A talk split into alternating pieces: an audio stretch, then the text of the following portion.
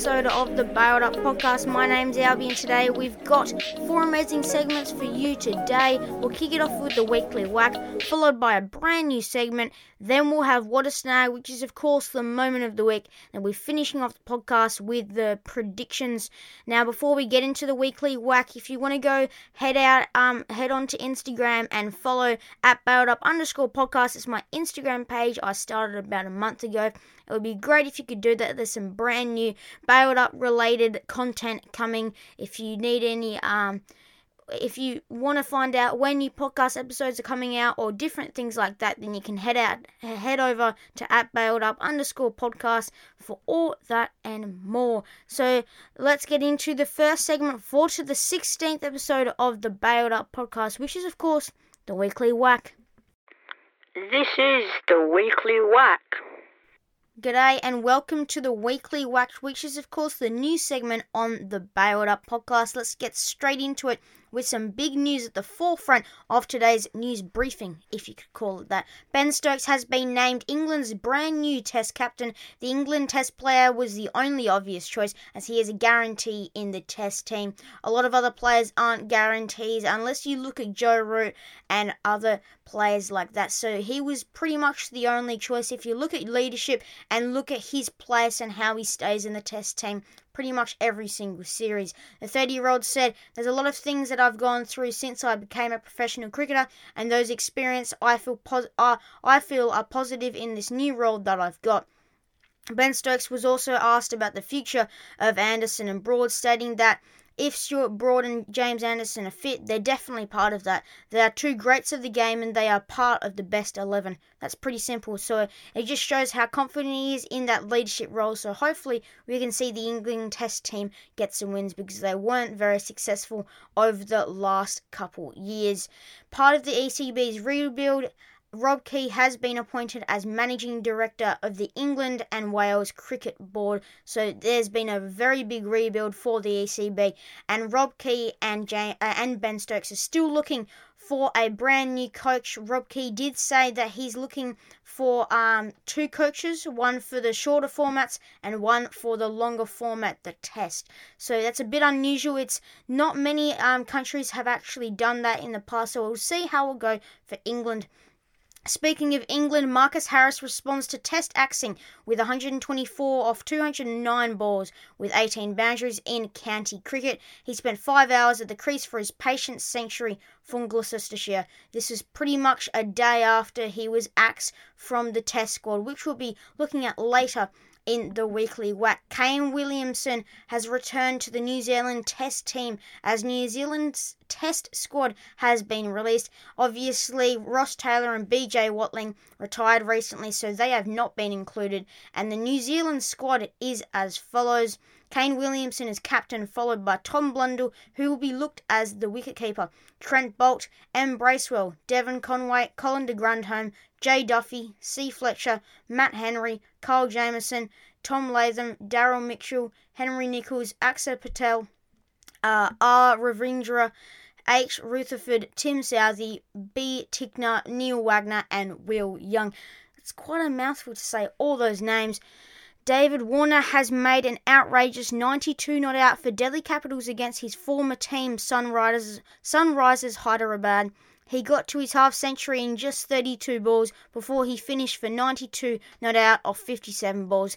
He didn't have the chance to face a ball in the final over as he pretty much avoided the strike to keep West Indian big hitter Rovman Powell on the strike. It's pretty selfless from the Australian Test and multi-format player. Moving on, speaking of the IPL, Mumbai Indians have ended their losing streak after beating the Rajasthan Royals by five wickets. Tim David was finally included and he hit 20 not out of nine balls to win the game for the Mumbai Indians.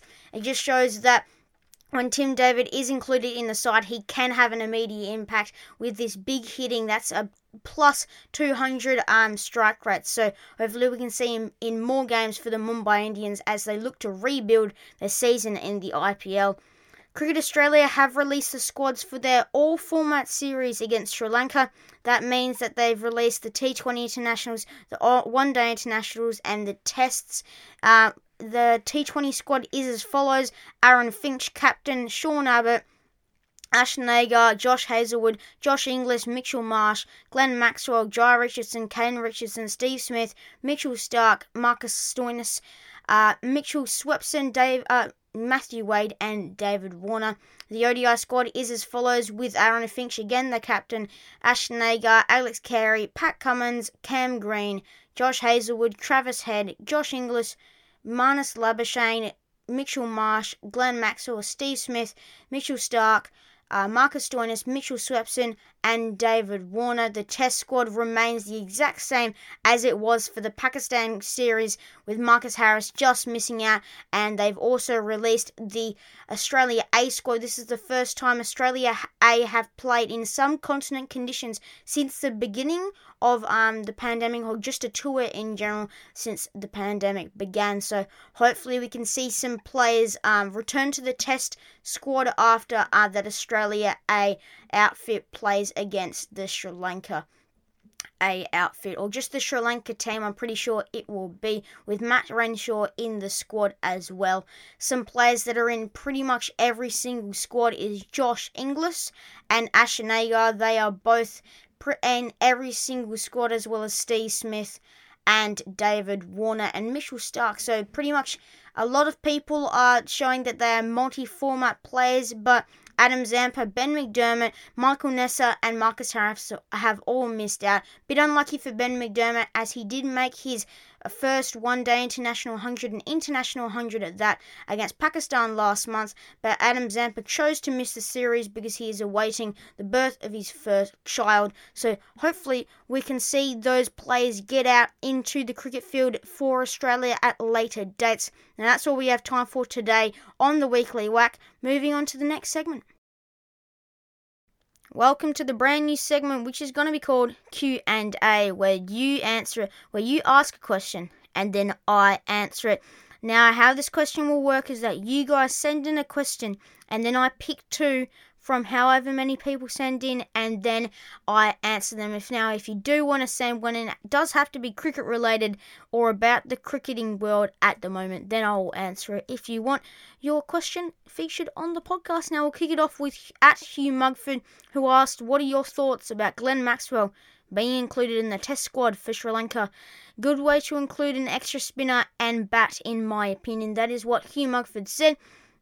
Now I'll answer that question. My thoughts is that Glenn Maxwell being included in the Test squad for Sri Lanka is a very good idea. Very good idea. Now he has been included in the Sri Lanka squad um, for the tour to Sri Lanka for both T20 nationals and One Day internationals, although he has not been included in the Test squad.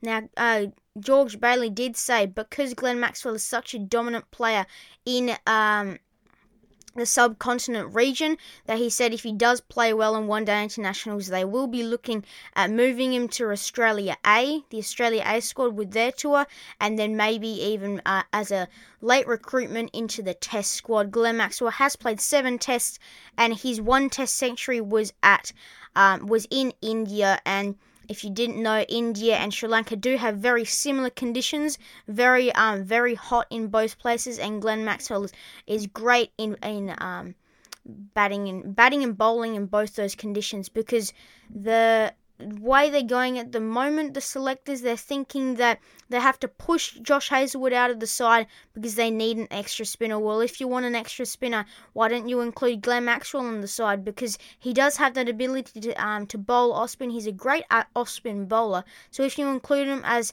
a more of an all rounder type where he bats five or six and then plays um as a spinner as well. He could pick up a wicket and then get a half century as well. So I reckon my thoughts about Glenn Maxwell is that he should be included in the Test squad for Sri Lanka. He he's a he will be used as, as a very verti, uh, versatile player.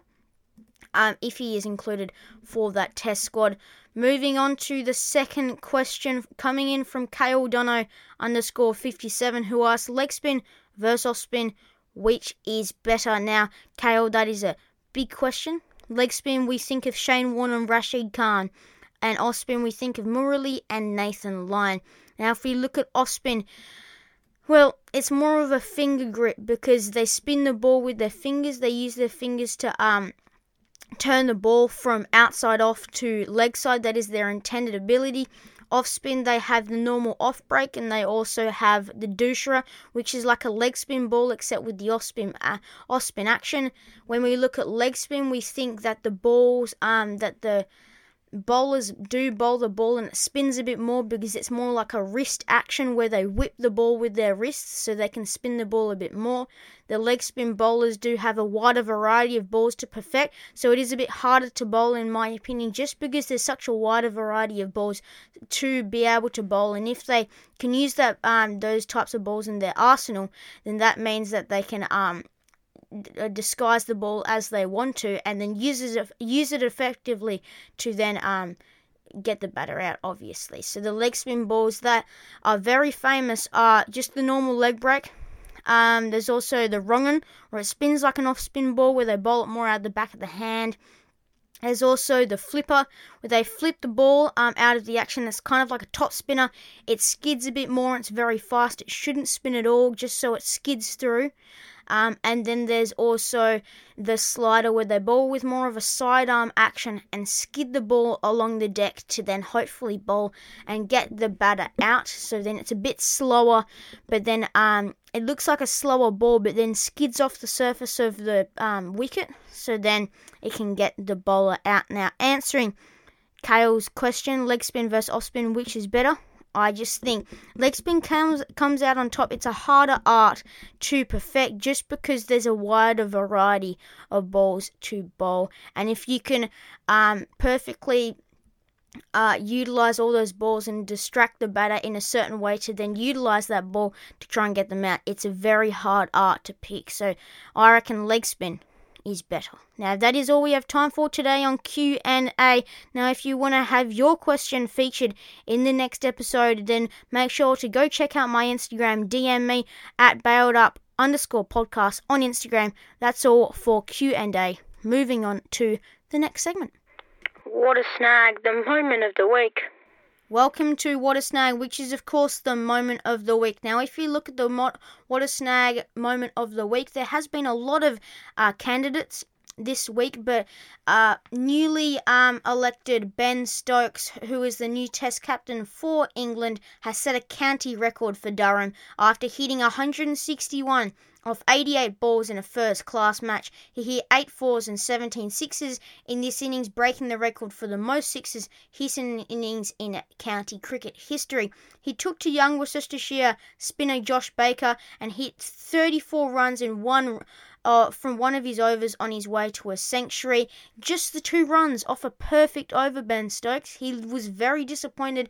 I watched some of the highlights from that innings and the way he just looked absolutely gutted when he um, found out that ball fell just a couple meters short from going to going for six. It hit all around the ground and he timed the ball so sweetly. I've watched some of the highlights of um, that hitting ability from Ben Stokes, and it was just amazing to sh- um, come out after uh, being um, elected as the Test captain and then showing everyone what he's made of, which is great to see because he's shown that he's in great touch, which is good to see ahead of um, England's Test summer and the summer in general because you always want your captain in good nick ahead of a Test match series. So that is all for What a Snag. Moving on to the last segment predictions. Time to predict with predictions. Welcome to predictions, where obviously I predict something. Now, today it's been a very Ben Stokes heavy episode just because of the news that has erupted around the cricket world the last couple of weeks. But I'm going to keep going in that theme because there's been a common question over the last couple of weeks will Ben Stokes succeed as England Test captain? Now, it's a couple months or a month or two until England's Test summer does begin, so will we see um, Ben Stokes win a test match, um, win his first test match as England test captain, and that first test match will be against uh, New Zealand. And yes, I do think Ben Stokes will lead them to victory. His leadership in the past has shown that the team really likes him as a player and really likes him as a person. So hopefully we can see them, um, him charge them to victory. He's charged them to victory in a lot of accounts. So I reckon the way he goes about his cricket and the way he fights for his team will um, inspire everyone else in the England team, no matter how um, depleted they are or how um, their 11 stacks up against the New Zealand 11. So I reckon Ben Stokes will succeed in his first test as English captain. Now, that is all for the 16th episode of the Bailed Up podcast. Thank you all for listening. It's been a great episode to record. So if you want a question featured in the next episode, make sure to go check out my Instagram. It'll be on the story, so you can type it, type it in, and then you can then just answer the question or send it to me on Instagram as well. Thank you all for tuning in to the 16th episode of the Bailed Up podcast. It was great, and hopefully it was great for you. If you haven't listened to previous episodes of the podcast, there's 15 to listen to. Share it to everyone you know. Thank you all for listening. My name's Albie. Albie's out.